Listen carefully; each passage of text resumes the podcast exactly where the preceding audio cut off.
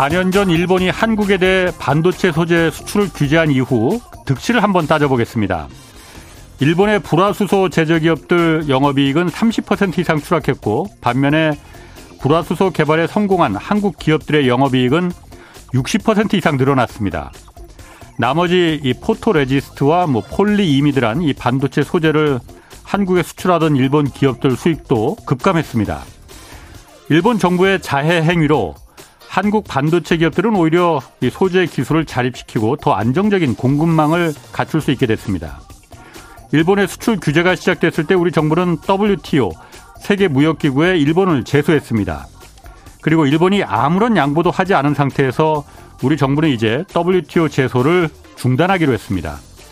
일방적이다 못해 굴욕적인 양보로 맺어진 일본과의 화해가 우리의 국익으로 이어질지 이거 의심스럽습니다. 지난 3일절 윤석열 대통령은 우리가 세계사 변화에 대응하지 못해서 국권을 상실했다 이렇게 말한 바 있습니다. 당시 나라를 잃었던 더 큰 이유는 나라를 팔아먹으려는 매국노가 너무 많았기 때문입니다.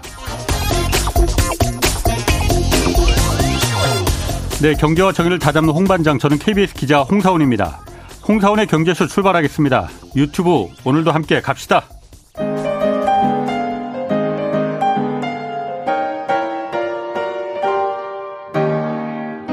대한민국 최고의 경제 전문가와 함께 합니다. 믿을 만한 정보만 쉽고 정확하게 전해드립니다. 홍사원의 경제쇼. 네, 미국의 반도체 공장 짓고 있는 국내 기업들 지금 미국 정부의 보조금 받아야 할지 말아야 할지 이거 지금 고민이 커지고 있습니다. 아, 김광석 한양대 한양대 겸임 교수 나오셨습니다. 안녕하세요. 네, 안녕하세요.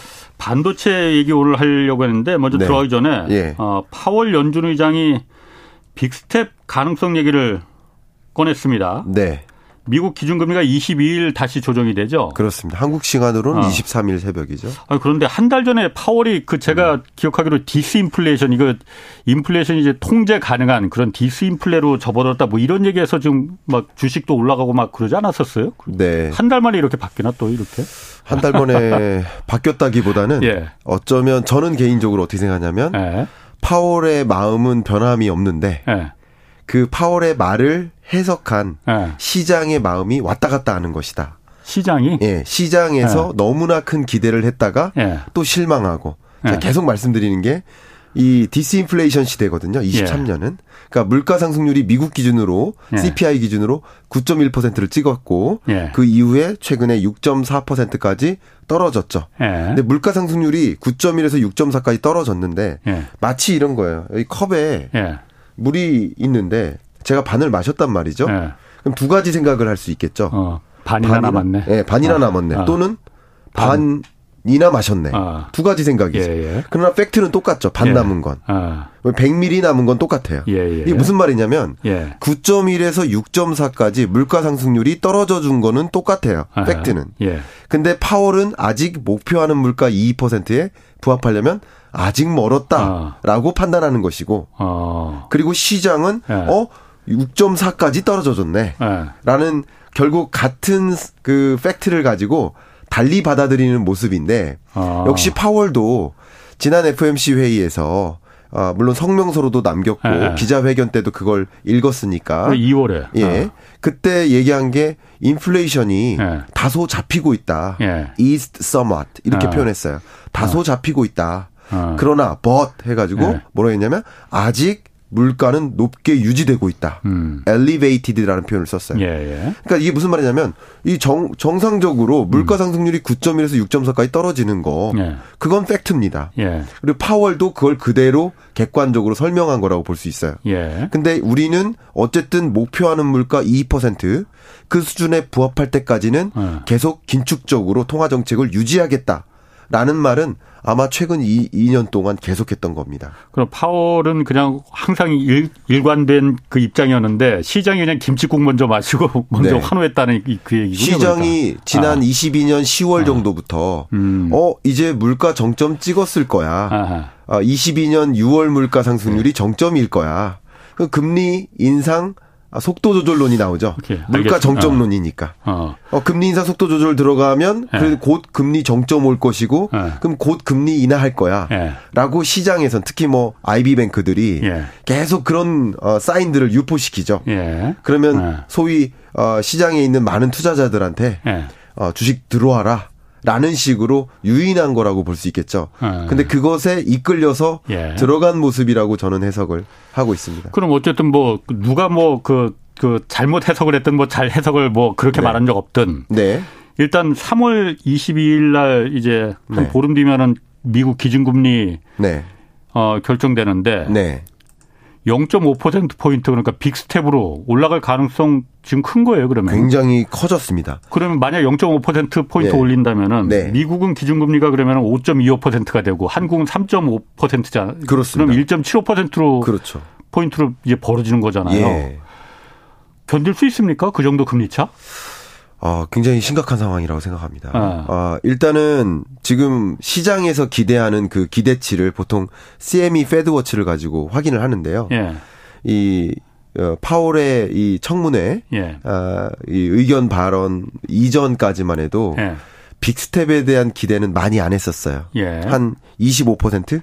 어, 0.25%. 어. 예, 그러니까 25%의 의중이 아, 25%. 빅스텝 할 거야. 아, 아, 근데 예. 75% 확률을 아. 어, 베이비 스텝에 무게를 두고 있었단 아, 말이죠. 0.25 정도밖에 안 올릴 거다. 그렇죠. 그렇게 좀 아. 무게를 두고 예. 있다가 네. 저도 그렇게 판단했는데. 네. 그러다가 예. 이 파월 어, 국회에서의 상원 어, 대담 중에 예. 어, 이 질의에 대해서 답변하는 그, 그 내용들을 보고 예. 이 CME FedWatch가 완전히 바뀌었습니다. 그래서 완전히 빅스텝에 무게를 두는데 70% 이상 예. 지금 현재 예. 70% 이상이 아마도 빅스텝 할 거야라고 예. 시장도 그렇게 믿기 시작한 거예요. 예. 그러니까 결국은 지금 금리 인상 하진 않았잖아요. 예. 3월 22일이 아직 안 왔습니다. 예. 근데 앞으로 금리 빅스텝 할 거. 사실은 한 달 전까지만 해도 예. 금리 동결할 거라고 생각했거든요. 그렇지.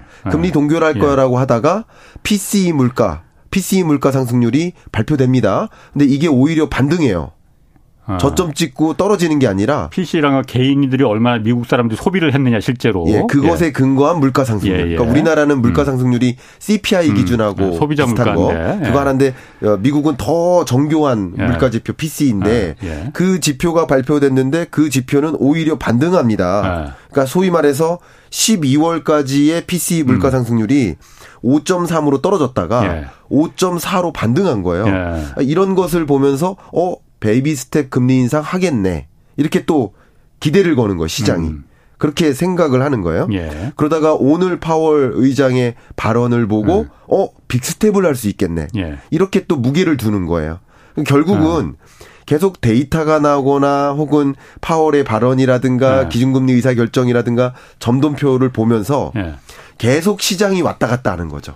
음. 시장이 과한 기대를 갖다 했다가 어 과한 기대였네. 내가 오해했네. 사실은 여전히 매판에. 음. 그러니까 파월의 마음은 지난 한 1, 2년 동안 계속 매파적 기조를 계속 유지해 왔던 거예요. 계속 계속 2%라는 목표 그렇지. 물가 2%골 하면서 예. 계속 외쳤지 않습니까? 예. 그거 이룰 때까지는 긴축적 통화 정책 유지하겠다. 예. 계속 그 마음은 똑같았어요. 파월은. 예. 그러니까 매파적 기조를 100이라고 한다면 음. 100의 위치에 있었는데 음. 시장이 어 100이었나? 아니야. 80이야. 라고 음. 생각했다가 또 네. 이런 발표들을 보면서 다시 백인의 네. 파월이 마음이 바뀌었네 이렇게 해석하는 것 같은데 저는 개인적으로 음. 연준이나 파월의 마음은 계속 그 자리에 있었다. 아니 그러니까 네. 한 만약 그렇게 한국과 미국 간의 금리 차이가 네. 1.75% 포인트까지 이렇게 아, 막 네, 벌어지면은 네. 견딜 수 있느냐 그게 이제 아, 네. 아, 가장 궁금하거든요. 맞아요. 제가 말씀드리다가 아. 이그그 그 질문을 까먹었는데 아.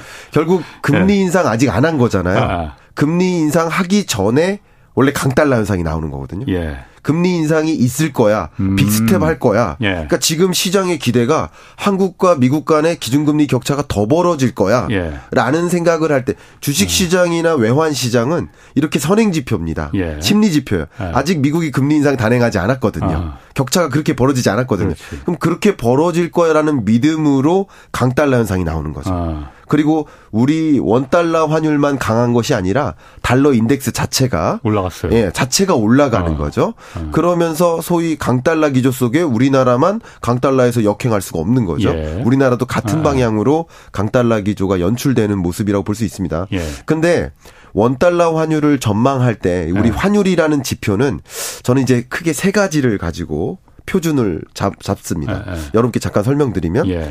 매우 단기적으로 환율에 영향을 미치는 변수는 바로 불확실성이에요.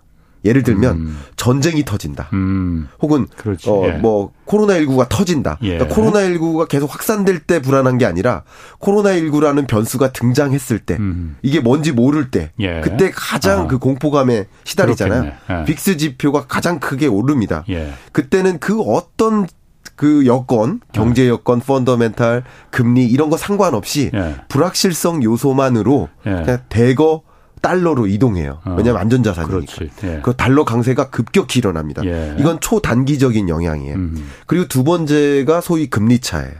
음. 금리 차가 나타나서 이런 환율 강달러가 나오는 게 아니라 예. 금리 차가 나타날 것 같아라고 진단할 때 시장이 그렇게 믿을 때, 음. 어, 그러면 이제 달러 사야겠네. 예. 달러 들고 있는 게 낫겠네. 네. 하는 믿음으로 강달러 현상이 나타나는 거예요. 예. 그 다음 세 번째가 펀더멘털입니다.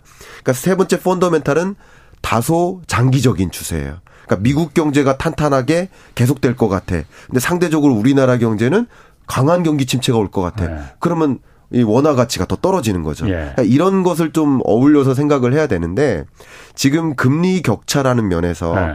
우리나라와 미국 간의 금리 격차도 중요하지만 또 유럽과 유로존이죠. 예. 유로존과 유로존 또 영국 파운드화, 네. 스웨덴 크로나 네. 이런 주요국 어 European 국가들의 음. 통화 가치 이들과 미국과의 어, 달러화의 가치의 그 어, 조정 비율 예. 이게 달러 인덱스 아닙니까? 예. 이게 사실은 더 중요해요. 예. 이게 무슨 말씀드리냐면 미국은 그나마 디스인플레이션이라는 표현이라도 할 수 있어요. 예. 그러나 유럽 같은 경우는 음. 지금 물가 상승률이 8%대입니다. 그렇죠. 아직도. 어, 예. 미국은 다소 6%대 혹은 PCE 기준으로는 5%대로 안착됐지만 음. European 국가들, 그러니까 영국, 유로존, 뭐 스웨덴 이런 나라들, 스위스 포함해서 이런 스위스 프랑, 스웨덴 크로나 다 음. 마찬가지입니다. 뭐 전쟁의 직격탄을 더 많이 맞았을 수도 있고 그렇습니다. 유럽이. 에너지 물가가 안 잡힌 상태. 예, 예. 그러니까 이런 나라들은 어쩌면 미국보다 예. 더 강한 긴축 행보를 보여요. 아하. 지금 향후에 예. 23년 연내. 예. 그래서 ECB 총재가 얼마 전에도 그런 말을 했죠. 아직 금리 인상 멈출 때가 아니다. 어, 유럽 중앙은행 총재가. 그래서 예. 22년까지는 예. 제가 말씀드려 보면 22년까지는 물가 상승 압력이 가장 컸던 나라가 미국이에요. 예. 그리고 22년 끝자락부터 물가 상승 압력이 가장 큰 나라 권역이 European이에요 예. 그러니까 긴축적인 스탠스가 미국이 가장 강했다가 예. 이때 강달러가 나왔던 거죠. 예. 그러다가 European 국가들이 더 강한 긴축 행보를 나, 나타내는 거예요. 나중에 예. 예. 뭐 예를 들어서 뭐 한 번에 ultra step 한 적도 있었죠. 예를 들면. 아. 그러면서 강한 긴축 행보를 보여서 물가 반드시 잡아야겠다. 이렇게 움직이는 과정에서 강달러가 약화되죠. 예. 그러니까 23년 지금도 그런 거예요. 음. 미국이 지금 일시적으로 어 baby step으로 계속 갈 것 같더니 갑자기 big step으로 하니까 음. 일시적인 강달러 현상이 나오는 건 사실입니다만 예. 아 23년 중기적으로 봤을 음. 때 중기적 시야에서는 저는 개인적으로 아 유로피언 국가들의 어, 긴축 스탠스가 더 강하기 때문에 예. 강달러 기조가 나오기는 지금보다 더 음. 강한 달러 기조가 장기적으로 나타나기는 좀 어렵지 않을까라고 저는 음. 판단하고 있습니다. 지금 오늘만 해도 환율이 지금 그 많이 올랐잖아요. 네. 그런데 지금 그 원달러 환율이 네. 지금 달러 인덱스도 그 그렇게 지금 올라가는 거라면은 네. 뭐 그러니까 이게 전 세계 달러만 그 강해지고 전 세계 통화가 다 약해지는 네. 모두 다 같이 약해지는 거면 뭐 사실 뭐 그래도 조금 그 네. 괜찮 뭐 괜찮은 네. 거 아니야? 뭐 예. 남들도 다 뭐 약해지는데 뭐 그런데 이게 네. 원화가 유달리 더 약해지는 경우라면은 네. 이게 문제일 것 같거든요. 아까 말씀하신 것 중에 예. 두 번, 첫 번째는 그러니까 그 불확실성, 네. 전쟁이나 코로나 이런 거는 이런 거는 이제 뭐 이제 이미 좀 예. 지나간 것 같고 예, 예. 두 번째가 그러니까 금리차라고 네. 했잖아요. 네. 금리차 뭐 이거는 이것도 그러니까 다 공통된 것 같아. 그렇죠. 세 번째가 그러니까 펀더멘탈. 예.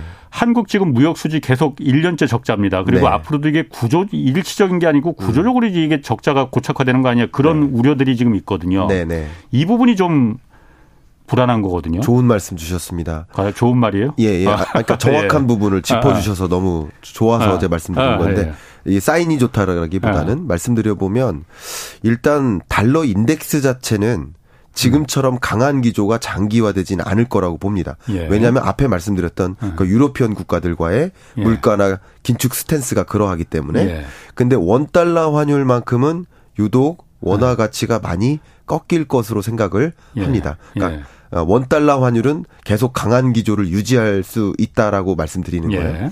그 이유는 말씀하신 대로 대외적으로 봤을 때, 그러니까 우리 원화에 대한 수요와 음. 달러화에 대한 수요가 결국 원 달러 환율을 결정짓는다라고 그렇죠. 볼수 있겠죠. 예, 예, 예. 근데 우리나라는 예. 유독 지금 펀더멘털이 매우 안 좋아요.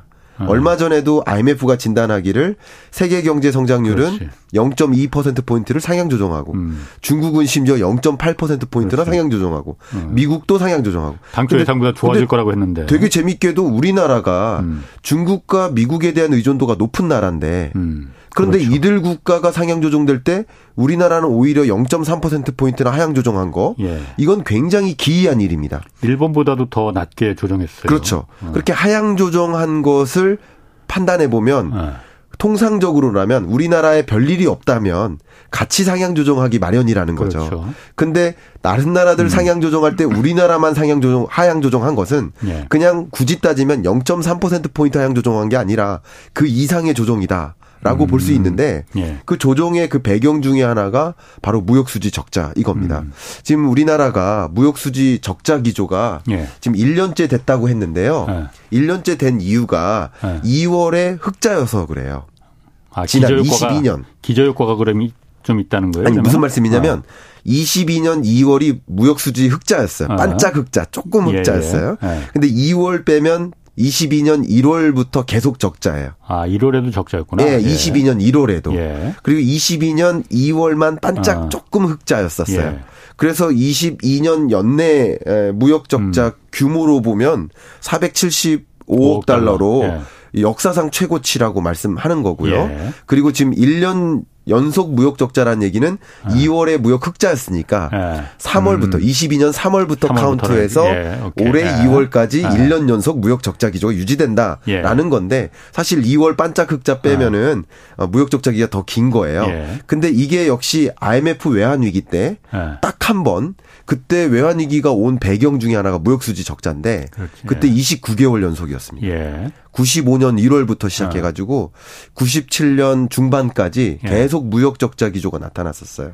예. 근데 그 이후로 무역 적자 기조가 가장 길어요. 예. 근데 말씀하신 것처럼 우리나라 환율이 지금 이렇게 더 벌어지고 예. 1,300원대 계속 유지하거나 사실 1,200원대도 강달러거든요. 그렇죠. 역사적 예. 환율을 보면 1,100원 정도의 어, 이렇게 예. 부합하거든요. 그러니까 1,100원을 넘어서면 강달러라고 음. 좀 평가하면 좋을 것 같아요. 예. 근데 어쨌든 1,200원을 넘는 1,300원대에 이런 강달러 기조가 유지되면 무역 적자 해소가 안 됩니다. 음. 우리나라는 절대 해소할 수가 없어요. 왜냐하면 우리 22년 한 해도 3대 에너지라고 하거든요. 석탄, 석유, 가스. 음. 3대 에너지원의 수입액이 75% 증가했거든요. 예. 그 증가한 이유가 물론 이들의 원자재 가격도 올라서지만 예. 근데 강달러가 맞물려서예요. 음. 더 많은 돈을 주고 수입해 와야 된다는 거죠. 예. 근데 지금 원자재 가격도 불안합니다. 왜냐하면 중국의 reopening 때문에. 음, 그렇지. 중국이 예. 제가 뭐 이름이 공장이 돌아가기 시작했어요. 제 이름이 김광석이지만 아, 광석. 예. 근데 철광석이 예. 예. 세계 철광석 어. 수요의 몇 퍼센트를 어. 중국이 수요하는지 혹시 어. 아세요? 중국이? 예, 혼자. 절반 넘나요? 넘습니다. 혹시? 아, 그래요? 75%입니다. 어. 중국이? 네. 철광석은 단적인 예고요. 예. 니켈, 알루미늄, 뭐그 어. 강철 할것 예. 없이 정말 많은 그 자원, 예. 어, 비철 금속 자원 있죠. 예. 뭐 석유 이런 것들도 마찬가지지만 예. 이런 대부분의 비철 금속 자원이 예. 그 중국으로부터 아. 50% 이상 세계 수요에 네. 50% 이상이에요. 음. 그러면 리오프닝에서 기회적인 요소도 분명히 있습니다. 우리 경제가. 예. 예. 근데 그런 과정에서 원자재 가격이 다시 상승할 수 있어요. 예. 그럼 그런 와중에 강달러 기조를 지금 용인한다? 이것은 무역 적자 기조가 더 길어질 수 있겠죠. 그러니까 우리 경제를 굉장히 비관적으로 보는 여러 가지 어, 평가 기준 예. 그것 중에 하나가 이 무역 적자와 수출 추이입니다. 음. 수출이 계속 급감하고 있고 예. 특히 제가 작년에도 나와서 그런 말씀 드렸는데 이 경기 침체 국면에 예. 우리가 굳이 쌀 소비를 줄이진 않는다. 그런 표현을 했었어요. 예. 왜냐하면 필수 소비재 지출은 어, 그렇게 뭐, 안 줄어요. 어, 예. 근데 이렇게 경기 침체 국면에 가장 먼저 주는 게 기업의 설비 투자. 음, 그렇죠. 기업은 신규 사업을 안 합니다. 음, 그렇죠. 전망이 그렇죠. 불확실하니까. 그렇죠. 예. 기업의 설비 투자. 예. 그리고 소비 관점에서 내구재 수요가 줄어요. 예. 경기가 어려우니까 자동차 예. 1, 2년 더 사자. 아, 아. 뭐 텔레비전 1, 2년 아, 더 예, 쓰자. 예, 뭐 이런 거예요. 그러니까 내구재 소비가 둔화돼요. 또 한 가지 이 경기적인 요소 말고요. 구조적인 요인이 하나 맞물립니다. 이 구조적인 요인이 뭐냐면 이 내구재 수요는 예. 교환 수요거든요. 대부분이. 예. 신규 수요도 음. 있지만 음. 근데 교환 주기상 지난 21년에 교환이 엄청나게 이루어졌어요.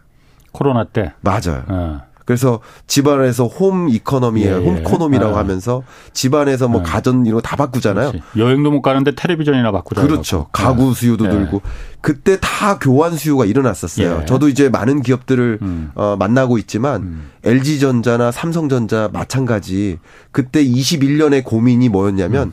매출이 뭐 두 배, 세 배 늘었는데 이게 언제까지 유지됩니까가 음. 질문이었어요. 예, 예. 그러니까 그만큼 그때 교체 수요가 늘어났는데 그러면 교체를 1, 2년 전에 했는데 교체 수요가 23년에 일어날 리가 없잖아요.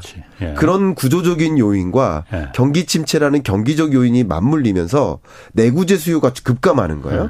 그러니까 기업의 설비 투자가 줄고 내구재 수요가 주니까 우리나 우리 반도체를 안 사잖아요. 예. 반도체가 들어가 있는 제품을 살 뿐이잖아요. 음, 그렇지. 그렇죠. 그렇죠. 예, 예. 우리 자동차인데 반도체, 차량용 반도체가 300개, 2, 300개 들어가거든요. 예, 예. 전기차에 700개 예, 정도 들어가고. 그러니까 그런 식으로 음. 스마트폰에 들어가는 반도체, 음. 가, 텔레비전에 들어가는 반도체, 기업의 어떤 생산 설비에 들어가는 예. 반도체, 또 군사용 장비에 들어가는 반도체. 그러니까 이런 설비 투자가 줄고 내구재 수요가 주니까 이런 기업들이 음. 당연히 생산 계획, 조달 계획을 세울 때 반도체 수요를 줄여요. 야. 그러니까 우리나라의 반도체 재고가 늘고요. 예. 재고가 늘고 수요가 주니까 뭐가 올라 뭐가 떨어질까? 가격이 떨어져요. 아, 그렇죠. 그러니까 아. 메모리 반도체 가격이 떨어져요. 예. 그러니까 우리나라 입장에서는 이 반도체 수출이 주는데 음. 우리나라 전체 수출의 20% 가까이가 반도체 아닙니까? 예. 20%가 그 작다라고 생각하시는 분들이 계신데 예. 제가 단적으로 비유해 드리겠습니다. 우리나라 스마트폰 수출 많이 하잖아요. 예. 수출액이 얼마나 될까요? 스마트폰 수출액이. 액? 예. 전체 100에서 몇 퍼센트나 될까요? 퍼센트로 따지면은 스마트폰이 예. 예.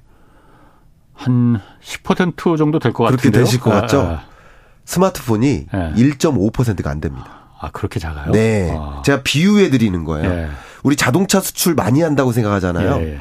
예. 자동차와 자동차 부품을 음. 합해도 예. 11%밖에 안 돼요. 음. 근데 반도체 혼자서 20%다. 20%다. 아. 뭐 시점에 따라 다르지만 그렇지. 22년에는 18.9%고 예. 그러니까 막대한 비중을 차지하는 이 반도체 단일 품목이 예. 이렇게 수출액을 많이 차지하는 우리나라의 수출 구조상에서 예. 이런 경기 침체에 민감하고 음. 그런 교체 수요나 이런 것에 민감한 음. 반도체 수요가 급감하고 예. 가격도 급감하고 예. 이런 것들이 우리나라의 수출을 어렵게 만드는 또 다른 요소예요. 예. 거기에 소위 말하는 reopening에 따른 음. 중국 reopening에 따른 원자재 가격 상승과 또 원달러 환율의 음. 또 상승 이런 것들 굉장히 이 무역 수지 적자라는 면을 해소하는데 굉장히 어려운 걸림돌이 되고 있네. 굉장히 어렵습니다. 그렇죠. 걱정이 무역, 되는 거죠. 무역 수지 적자가 계속되면 어쨌든 달러가 계속 부족해진다는 얘기잖아요. 그렇죠. 그러니까 이게 그럼 환율을 또 끌어올릴 수밖에 없고 이게 악순환이 계속될 수밖에 없는데. 예, 예. 자 그러면 아까 제가 그 말했듯이 네. 그 제가 걱정되는 한국과 미국 간의 금리 차가 1.75%까지 만약 벌어진다면은 네. 뭐 물론 과거에도 1.5% 포인트 이상 벌어진 적이 한 세 번 있다고 했지만 네, 그때하고 네. 지금은 상황이 다른 게 네. 그때는 우리 경제가 펀더멘털이 이른바 펀더멘털이 튼튼했던 네, 네. 무역 수지가 계속 흑자였던 나라였었고 경상 수지도 물론 당연히 흑자였고 맞아요. 그렇기 때문에 거기서 이제 달러가 부족할 만한 상황이 좀 보상이 되는 상황이었는데 지금은 네. 그게 안 되잖아요. 예. 1997년에 IMF 외환위기 때가 그랬듯이 네네. 그래서 지금 불안한 거잖아요. 네, 그런 것들이 불안. 지난달에 네. 그 한국은행이 기준금리를 동결시켰지 않습니까? 네. 아 한국은행 우리는 지금 다 그 다음 4월에 지금 그 기준금리 결정이 다시 있잖아요. 그렇습니다. 4월에 그러면 만약에 그 이번 달에 미국의 기준금리를 말 그대로 0.5% 포인트 말에 big step으로 그냥 껑충 올려버리면은 네. 우리 안 올릴 수 없는 거잖아요. 네, 한국은행이. 네네. 네. 결과적으로 봤을 때 예. 이게 먼저 선제적으로 뭘 하는 거하고 통화 정책이 네. 뭐 남들 미국 뒤따라서 그냥 후발적으로 뒤따라서 그냥 허겁지겁 올리는 거하고는 이게 완전히 그 다르죠. 모양새도 다르잖아요. 완전히 다르죠. 지난번에 네. 그러면은 지난달에 한국은행이 3.5% 동결시킨 거는 뭐 네. 여러 가지 이유는 있을 겁니다. 네. 이게 뭐 물가만 생각하지는 않은 것 같아요. 그렇죠. 부동산이 큰 문제일 것 같은데 네. 잘한 겁니까 못한 겁니까 지금 와서 보면은. 결과적으로 더 큰 역풍이 불 수도 있다라는 네. 생각을 합니다. 굉장히 네. 우려되는 저는 이제 인상해야 된다고 봤었던 사람이었기 예. 때문에 다른 방송에서도 이미 말씀드렸고 음. 그게 굉장히 우려됩니다. 예. 일단 한번 생각해 보시면 예. 부동산 부분이 위협적인 거 맞아요. 예. 그러니까 재밌게도 미국 경제를 보면 예. 금리 인상 여부를 결정할 때 고려하는 요소가 세 가지잖아요. 예. 크게 예. 요약해 본다면 세 가지입니다. 예. 물가 안정 여부. 예. 두 번째가 금융 안정 여부. 경기 안정 여부. 근데 미국 경제는 어 경기는 그래도 괜찮네. 금융 불안도 많이 해소가 됐어요. 그러니까 다른 거 안 보고 물가만 잡겠다고 예. 그냥 마음 놓고 음. 금리 인상해도 되는 경제였던 거예요. 예. 근데 우리나라는 이렇게 경기 침체라는 우리나라만 당면한 경기 침체. 음. 우리 한국은행도 1.6%로 하향 예. 조정했습니다. 예. 정부만 1.6으로 본 게 아니라 예, 예. 뭐 많이 그렇지. 높게 본 게 IMF인데 1.7%입니다. 예. 그때 제가 몇 개월 전에 나와서도 말씀드렸지만 1.6, 1.7%는 우리나라 역사상 네 번의 경제 위기가 있었죠. 예. 1980년 5.1점 구충격, 예. 그리고 IMF 외환 위기, 글로벌 금융 위기, 팬데믹 경제 위기. 예. 네 번의 경제 위기를 제외하면 가장 낮은 성장률이에요. 예. 1.6%, 음. 1.7% 음, 음. 상관없이 똑같습니다. 예. 그렇게 경기 침체가 좀 강해요. 근데 그 경기 침체와 금융 불안이 맞물린 거죠. 소위 음. 부동산 시장. 예. 제가 부동산 시장을 볼 때 어, 다른 거 안 보고, 음. 뭐, 우리 이코노미스트들은 정말 많은 변수들 다 업데이트 하면서 보지만, 예. 시청자, 애청자 여러분들 음. 입장에서는 꼭 보셨으면 좋겠다고 제가 강조하는 지표가 미분양 주택 건수인데, 음. 미분양 주택 건수가 매월 말에 발표됩니다. 예. 근데 그 지표가 지난 어, 12월 기준으로 6만 8천 호를 기록했고, 예. 그리고 1월 기준으로 7만 5천 호를 초과했는데, 예. 위험 기준을 6만 5천 호로 두고 있습니다. 예. 근데. 그걸 훌쩍 넘어섰죠. 예. 그리고 지지난주에 국토연구원에서 국책기관이죠. 예. 국토연구원에서 미부양 주택 건수에 대한 전망을 했는데 안타깝게도 음. 최소 13만 호, 예. 최대 예. 16만 5천 호. 요렇게 본 거예요. 그러니까 이런 와중에 지금 미분양 주택 건수가 계속 늘어나니까 부동산 매매 가격도 조정되고 네. 특히 PF가 부실해지는 거죠. 음. PF 연체액이 쌓이고 네. PF 연체율이 늘어나고 음. 부실 채권 비율도 늘어납니다. 네. 그러니까 이런 것들이 우려되니까 금리를 추가적으로 인상하면 부동산 시장 더 폭락하고 추가적으로 금리 인상하면 어 이 금융 시장, PF 시장, 건설사 더 무너진다. 라고 판단한 경향이 있지 않을까라고 어, 저는 생각을 하고 있거든요. 그것뿐만이 아니고 사실 기준금리를 그때 올려봤자 네. 의미가 없었던 게 네. 정부가 그러니까 금융당국이 네. 강제적으로 시중 은행들의 예금 대출 금리를 갖다가 낮추라고 압박을 해서 실제로 낮아졌잖아요. 네네. 네. 그런 상황인데 기준금리가 올라가 봤자 네. 무슨 의미가 있습니까, 그게? 네. 물론 기준금리를 올리면 네. 시중금리도 어, 낮춘 효과가 좀 사라지는 일이 있을 수 있습니다. 예. 당연히 그럴 거라고 생각이 됩니다. 음. 예, 물론 그런 부분들을 우려는 했겠지만 중앙은행 입장에서 예. 물가가 더 중요한가 예. 아니면 경기 침체나 이런 부동산 시장과 같은 이쪽이 더 중요한가라는 것을 판단했을 때 예. 중요하게 본 것을 부동산과 경기로 본 거예요. 예. 그것에 더 가중치를 부여하고 금리를 동결한 거라고 생각합니다. 그런데 음. 만약에 지금 이게 더 위협적이라고 판단하는 이유는 예. 강달러 현상이 나오고 외국인 자금 유출 일어나고 예. 더 강한 경기 침체가 야기될 때 그제서 우리는 추가적인 금리 인상을 단행하면 음. 쉽게 말하면 뒤늦은 금리 인상은 그러니까. 더큰 역풍을 불어요. 그러니까. 부동산 시장은 더 무너져요.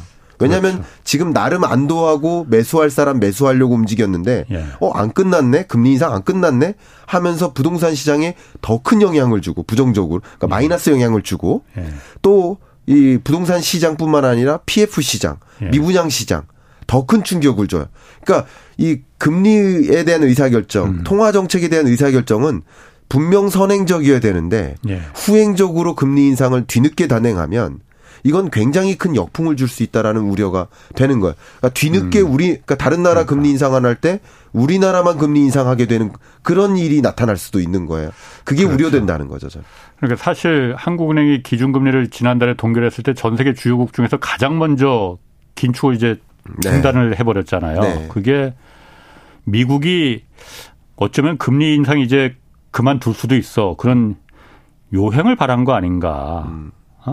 뭐 그랬을 것도 같아요. 뭐 워낙 뭐 부동산 문제나 경기가 네. 지금 뭐 침체되는 상황이 네. 뭐 사실 심각하니까 한국은행이 그거를 뭐 전혀 무시하고 아 우리는 물가만 생각할래 이러지는 뭐 못하기는 아, 하겠지만은 네.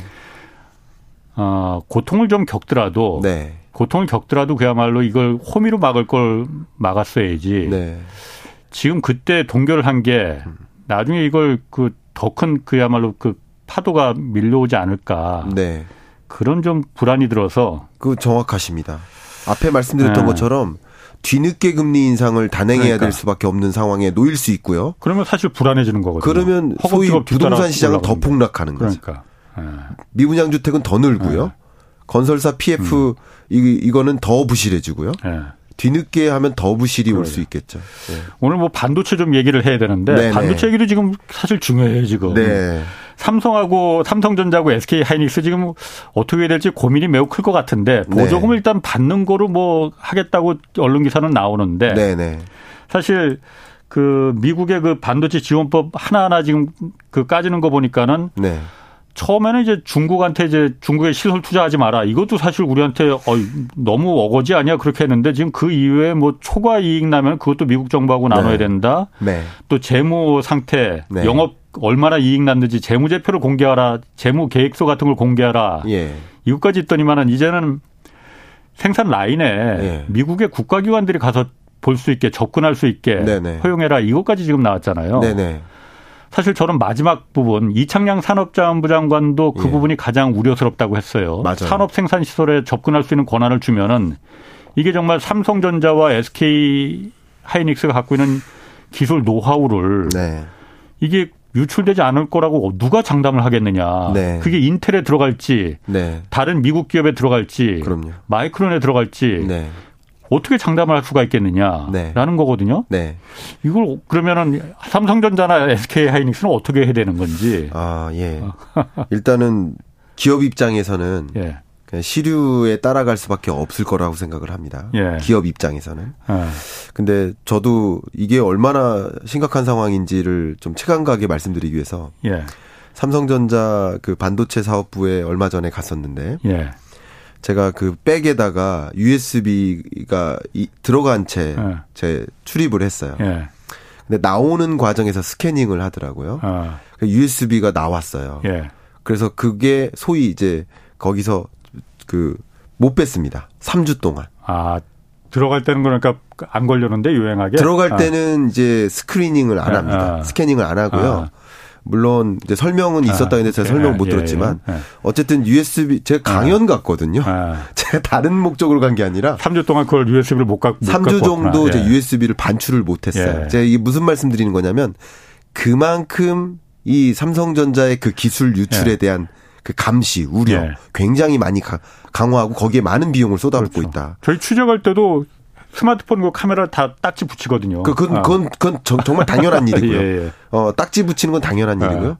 심지어 모 컨설팅사는 삼성전자의 컨설팅하는 컨설턴트로 그 랩탑을 음. 들고 갔다가 못 들고 나오고 아, 있습니다. 예, 예. 뭐 그만큼 그렇지. 이 비밀 유지라든가 기술 유출 우려에 대해서 굉장히 예. 강조하는 기업이라고 볼 수 있는데 예. 그게 지금의 삼성전자를 음. 만들었다라고 볼 수도 음. 있는 거죠. 그런데 이 독소 조항이라고 하죠. 첫 예. 번째 그 아까 말씀하신 초과 이익 공유 있죠. 예. 이 초과 이익을 공유하려면 75%에 해당하는 초과 이익을 공유하려면 당연히 회계장부가 공유돼야 되는 그러니까. 거죠. 근데 회계장부가 어. 경영의 언어니까. 그렇지. 그. 기업의 어. 경영권을 공유한다라는 개념이 되죠. 네.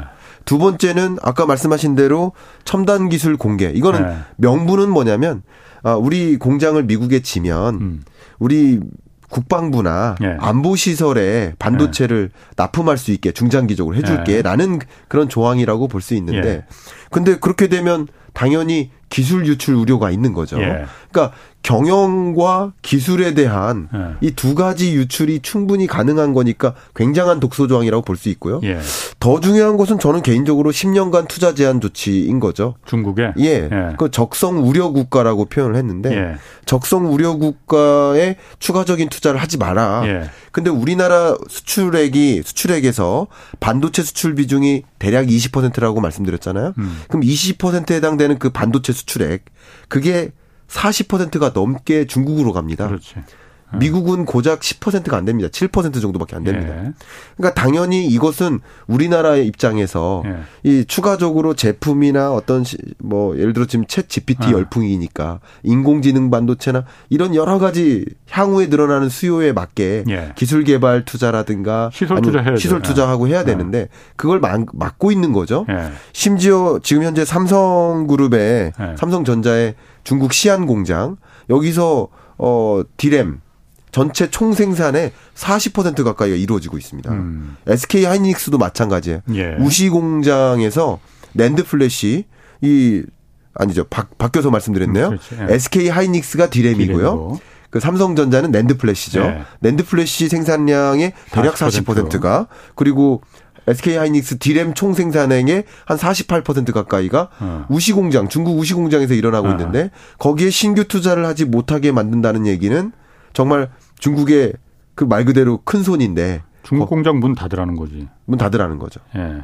낡은 공장이 된다는 거죠. 예. 그러니까 이거는 굉장한 압박이 될 수밖에 없는데 우리나라 기업들 입장에서는 예. 이게 잘 생각해 보시면 이게 단순히 장학금 줄 테니까 내 말 들어 이런 느낌인데 예. 장학금 줄 테니까 내 말만 계속 들어라는 이런 표현인데 사실은 장학금을 받든 안 받든 내 말 들어야 되는 입장이라고 해석해 볼 수 있을 것 같아요. 음, 말 그대로 안 받아도 안 받아도예요. 미국 말 들어야 된다. 미국 말 들어야 되는 아, 입장이 아. 된 거죠. 국가적인 차원에서는. 예, 예. 왜냐하면 반도체를 내가 해먹겠다라는 방향인 거거든요. 예, 그냥 미국이? 미국도 아. 반도체 아. 내가 하겠다. 아. 반도체 IRA는 이제 주로 재생에너지나. 전기차 뭐 배터리 예. 이쪽 영역이고 예. 반도체 그러니까 미래 유망 산업들은 예. 내가 다 하겠다 다시 예. 가져와라 이런 예. 다시 뺏겠다는 입장이거든요. 예. 근데 거기에 어떤 뭔가 정당성을 부여하는 게 안보예요. 예. 그러면서 러시아한테 경제 제재 가하고 그러면서 미국과 유로존, 유로피언 국가들, 한국, 일본 동맹국 만들고 그러니까 자연스럽게 중국, 러시아, 북한 이쪽이 또 다른 동맹국이 되죠. 그러니까 세계가 둘로 쪼개지는 거죠. 예. 탈세계화 국면이죠. 결과적으로 우리나라는 미국을 선택하지 않을 수가 없는 입장인데 예. 보조금이라는 명분을 가지고 더 그것을 앞당기는 모습이지 않나. 저는 음. 이렇게 해석을 합니다. 그래서 네. 선택의 여지가 없는 것이다라고 저는 생각을 하고 있습니다. 그 여러 가지 그 독소 조항 중에 네. 그 중국에 그 투자하지 못하게 시설 투자하지 못하게 하는 건 그 조항은 사실 반도체 타이완 대만 같은 경우에는 별 네. 상관이 네. 없다는 거예요. 그렇죠. 왜냐하면 중국에 공장이 없대. 예, 예. 한국만 40% 정도를 중국에서 지금 40% 그렇죠. 이상을 중국에서 생산하기 때문에 그렇죠. 한국만 지금 그 문제가 된다는 거거든요. 그렇죠. 삼성전자와 SK 하이닉스가 중국에 공장 세운 게 예. 지금까지 예. 55조 원 정도가 들어갔다는 거예요. 네네. 거기서 시설 업그레이드를 하지 못하면은 예. 아까 말씀하신 대로 뭐챗 GPT나 이런 새로운 고성능 반도체를 계속 이제 생산해야만이 그걸 중국이든 미국이든 어디든 살 텐데 네. 옛날 구닥다리 반도체만 거기서 만들면은 그게 누가 사겠느냐 이거지. 네. 그러면 한국만 이거는 피해를 보는 거니 이 부분을 분명히 한국 정부가 네. 요구를 해야 되는 거 아니냐. 네. 그리고 또 아까 말씀하신 그 이 생산 라인을 접근하는 것, 네. 기술 유출의 우려가 있으니. 그렇죠. 사실 지금 미국의 반도체 지원법이 의회를 통과를 아직 안 한 상태거든요. 네, 네. 한국 정부가 요구해야 합니다. 네. 생산 접 라인에 접근하겠다고 하면은 예. 그걸 예. 우리가 막을 수는 없을 것 같다. 예. 그렇지만 접근하더라도 예. 거기서 취득한 그 첨단 기술에 대한 정보는 예. 어, 대외 공개를 금지한다는 걸 네. 반드시 거의 명문화시켜 포함시켜라. 네. 그거를 요구를 해야만이 우리가 안심할 수 있는 거지. 안 그러면 정말 그게 인텔에 들어가든 마이크론에 들어가든 맞아. 누가 그걸 장담할 수 있겠냐는 거죠. 예, 정말 왜 그 얘기도 못 하냐는 거지 우리가. 우리 핵심 산업을 뺏기는 거죠. 예. 거의 절제적인 비중을 뺏기는 거죠. 저도 뭐 제 채널이 있어서 예. 이런 이야기를 한번 했는데 예. 많은 분들이 또 채널에 댓글을 뭐라고 했냐면 보조금 안 받으면 안 되냐 뭐 이런 말씀을 또 하셨었어요. 네. 근데 제가 말씀드린 것은 안 받을 상황은 아니라는 그러니까 거죠. 장학금 안 받든 받든 어쨌든 말은 들어야 된다. 말은 들어야 되는 상황이 된 거죠 지금. 안 받으면 왜 안 되는 겁니까? 안 받 안 받으면요. 예. 그러면 중국하 우리 우리나라는 음. 미국하고 당연히 경제적인 관계가 아니라 예. 외교 안보적으로 연결되어 있기 때문에 예. 이것은 경제 논리로 판단할 일이 아닌 음. 게된 거죠. 근데 저는 좀 더 위협적인 게 이게 뭐든지 빨리 오는 게 문제라고 생각해요. 예. 빨리 오는 게. 예. 그래서 빨리 오면 대응할 방법이었거든요. 예. 그래서 좀 천천히 지연시킬 필요가 있겠다. 그래서 제가 어 정부에 제안하고 싶은 거는 예. 어 이겁니다. 이게 좀 대응할 시간을 달라. 예. 적어도. 음, 음. 그러니까 첫 번째는 뭐 유예는 어려울 것 같습니다.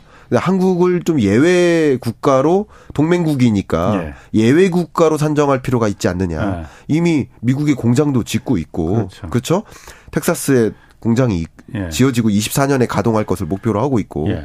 그런 것을 이제 염두에 두고 당연히 우리는 좀 예외되는 우리 동맹국이고 예. 그리고 또 한 가지 중요한 게 외교적인 정말 외교적인 능력이 필요해 지금은 외교적으로 해결해야 되는데 시간적 기회를 달라. 예. 그러니까 지금 당장 하기보다는 점진적으로 어 중국의 공장을 좀 빼고 차이나 엑소도스를 단행하고 탈중국 시키고 네. 그리고 뭐 다른 중국이 아닌 그 밖의 나라의 생산 기지를 옮기는 네. 그런 의사 결정을 단행할 수 있도록 시간적 여유를 음. 달라고 해야 되는데 그런 거조차 안 한다면 저는 아 너무 안타깝습니다. 이게 네. 그 어, 사실 미국이 지금 다 미국에서 만들겠다는 거잖아요. 옛날에 예전에는 이제 그 다 미국 외에 네. 다른 그 생산비가 싼 나라들에서 만들어서 그걸 미국에서 공급받았는데 네네. 그냥 직접 만들겠다는 거잖아요. 이제는. 그렇죠. 예. 어, 사실 과거 일본이 그 반도체 최강국이었지만 거의 전 세계 시장을 독점했다가 네. 1986년에 이제 미국하고 반도체 협정을 네. 그 말도 안 되는 불공정 협정을 맺으면서 네네. 몰락을 해버렸잖아요. 그렇습니다. 지금 그 상황 한국 그 걱정 안 해도 되는 겁니까? 저는 정확히 그 상황이라고 생각합니다. 아, 일본의 그때 상황, 네, 한국이 정확히 그 상황이라고 생각합니다. 아. 이게 참 걱정인 것은 예. 아, 중국 양회 음. 지금 양회에서 예. 중국이 뭐라고 또 발표할까? 음. 그러니까 이게 양회라는 건 중국 정치 회의. 예, 예, 양회가 지금 이루어지고 있잖아요. 예, 예. 그럼 양회에서 공산당 회의 결과가 예. 이, 이, 결과가 뭐냐면 결과에서는 보통 이런 얘기합니다. 우리 중국 경제가 지금 5% 성장하는데 예. 우리 6%로 끌어올리겠다. 그럼 성장하려면 뭐 할까요? 성장률을 상회하는 유망 산업을 예. 더 많이 키워야 되겠죠. 예. 그럼 지금 유망 산업이 뭘까요? 당연히 반도체, 그렇죠. 당연히 전기차고, 아. 당연히 지금 영위하고자 하는 유망 산업을 우리가 가져가겠다라는 예. 것이고, 음. 그러면 중국한테 중국 입장에서는 한국한테 입장, 노선을 정해라. 예. 라는 것을 강요받을 가능성도 있어요. 예. 이게 없다고 배제할 수는 없습니다. 아. 왜냐하면 미국이 이렇게 강하게 나오고 있기 때문에 음, 음. 중국 입장에서는 너 그렇지. 지금 당장 선택 안 해? 당장 선택 안 하면 우리 요소수 사태 있었잖아요. 그렇죠. 어, 예를 들면 쩔쩔맸지 그때. 그러면 음. 지금 중국에 의존하고 있는 각종 소재 네. 공급 차단한다. 이건 쉬운 일이거든요. 그게 한 600개 된다고 그러던데 네. 아직도 절대량을 네. 의존하는 게. 그렇습니다. 예. 정말 그런 뭐 요소수도 역시 마찬가지. 그러니까 우리나라는 중국에서 요소를 수입해다가 예. 어, 중류수 섞어서 요소수를 공급하는 방식이지만 예. 요소에 대한 의존도도 여전하고요. 예. 중국에 대한 의존도가 워낙 높기 때문에 예. 그러니까 소재뿐만 아니라 생산 장비도 그렇고요. 예. 그리고 공급망이라는 관점에서 절대적으로 중국의 생산 기지에 의존하고 있기 때문에 예. 그러니까 우리나라가 반도체를 이렇게 예. 많이 중국에 수출하는 이유는 거기서 완제품을 생산하는 구조라는 뜻이잖아요. 음, 소위 그렇죠. 말하는 예. value chain이 우리나라는 중국에 그만큼 엮여 있기 때문에 예. 대만하고는 다르다는 거죠. 예. 그런 입장이기 때문에 중국 입장에서는 미국이 이렇게 할 때 어, 삼성전자, SK 하이닉스 그렇게 움직여? 보조금 받으려고 움직여? 예. 그리고 한국 기업, 한국 국가 아무 대응도 안 해? 그러면 우리 뭔가 특단의 조치를 취할 테니까 노선을 정해 하면서 또 다른 공격을 강화할 수 있다는 거죠. 양회에서 지금 양회. 결과가 곧 나옵니다. 어, 내일 안유아 교수가 나오는데 안유아 네. 교수하고 그 양회 얘기를 중국 양회 그게 왜냐면 중국의 정, 가장 중요한 정치회니까 예. 행사니까 그거 물어보려고 했는데 내일 그것도 한번 좀 물어봐야 물어보셔야 돼요. 왜냐하면 어. 이 양회라는 것이 향후 우리나라가 그러니까 향후 우리나라 이렇게 어. 걸어가겠다라는 그 로드맵을 발표하는 거거든요. 그러니까 중국이 걸어나겠다는 그, 렇죠 그 예. 로드맵하에 예. 예. 분명히 저는 개인적으로 예. 한국의 이런 입장, 예. 또 바이든이 자꾸 음. 이렇게 반도체 산업을 지금 이제 미중 패권 전쟁이 예. 그냥 무역 전쟁이 아니라 기술 패권 전쟁이잖아요. 그렇죠. 그, 예. 그 기술 패권 전쟁은 유망 산업에 대한 전쟁이거든요. 그렇죠. 근데 그 예. 유망 산업이 미국이 하고자 하는 그 유망 산업이 반도체, 전기차, 배터리, 신재생 에너지 음. 이런 유망 산업인 거예요. 예. 근데 중국도 그게 유망 산업이거든요. 똑같이. 그거 예. 가지고 싸우는데 예. 누굴 파트너국으로 음. 삼을까? 한국을 우리 파트너국으로 가져오자라는 입장에서 우리나라는 정말 절 일체전명의 순간에 음. 놓여 있는 건데 음. 당연히 바이든이 이런 입장을 취하고 있으니까 양회에서는 그런 논의를 분명히 할 거라고 저는 생각을 합니다. 예. 없을 거라고 생각하지는 그렇죠. 않습니다. 그러면 그거 끝나고 뭔가 특단의 조치를 강요하거나 예. 아니면 지금 중국이 reopening 되고 있는데 음, 음. 그러면 너 공급망 못 이용해 아니면 중국 관광객 한국으로 안 보내 예를 들어서 예. 요소 공급 안 해 뭐 이런 종류의 뭔가 또 또 다른 공격을 가할 수 있는 거예요. 음. 그러니까 가뜩이나 지금 우리 경제 fundamental이 안 좋은데 예. 이런 공격을 당하면 더 한 번 조정됩니다. 그럼 다시 원화 가치가 급락하죠. 그러니까 굉장히 어려운 소용돌이에 빠질 수 있는 상황이라고 볼 수 있는 음. 거죠. 그럼 반도체 같은 경우에 네. 사실 우리가 아까도 잠깐 말씀하셨듯이 예외를 갖다 요구해야 된다 뭐 이런 얘기 하셨잖아요. 네네. 어, 지금 우리가 치포 동맹이라고 그 미국 주도에 네. 그 우리 기재부 장관은 치포 동맹이라고 하지 말고 협의체라고 해달라. 네. 우리 네. 굉장히 지금 한국 소극적으로 좀 나가고 있다라고 직접 얘기는 했어요. 네. 치포 협의체 네. 지금 가입돼 하고 있잖아요. 본격적인 뭐 회의를 시작했다고 하는데 이 치포를 통해서 네. 미국에 우리가 지금 대만도 그, 그 자구 이익을 최대한 끌어올리기 위해서 지금 그 치포를 갖다 이용하겠다고 했거든요. 네네. 여기서 이제 본격적인 논의가 되면은 어쨌든 네. 그 공, 중요한 반도체 공급망에 우리가 큰 축을 담당하고 있는 거니까 그럼요. 거기서 좀 우리가 그걸 지렛대로 이용해서 할 수 있는 방법 같은 거 없을까요? 아, 당연히 그 안에서 어. 우리한테 좀 유리한 논의 안건을 분명히 예. 제안할 수 있습니다. 그거를 예. 좀 적극적으로 제안해야 되고 예. 외교적으로 그런 문제를 풀어나가야 되는데 예. 거기서 좀 소극적으로 이렇게 움직인다면 예. 지금 독소조항 제안했던 거 예. 그거 계속 유지될 수밖에 없습니다.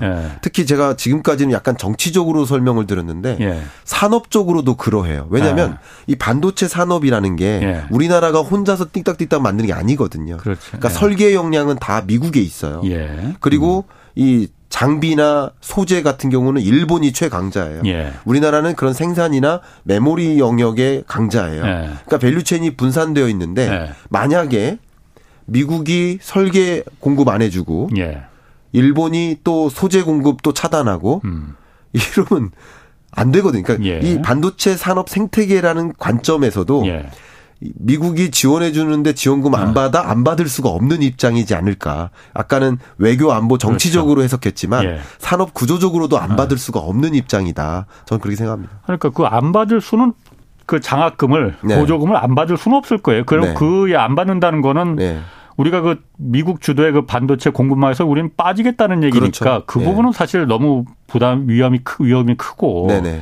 대신 받는데 네. 받는데 그만큼을 우리가 요구할 건 요구를 해야 네. 된다는 거죠. 그걸 왜 요구를 못 하냐는 거지. 그러니까 그러니까요. 그 부분에 대해서 이번에 대통령도 어쨌든 바이든하고 바이든 대통령하고 지금 그 방미한다는 거잖아요. 네네.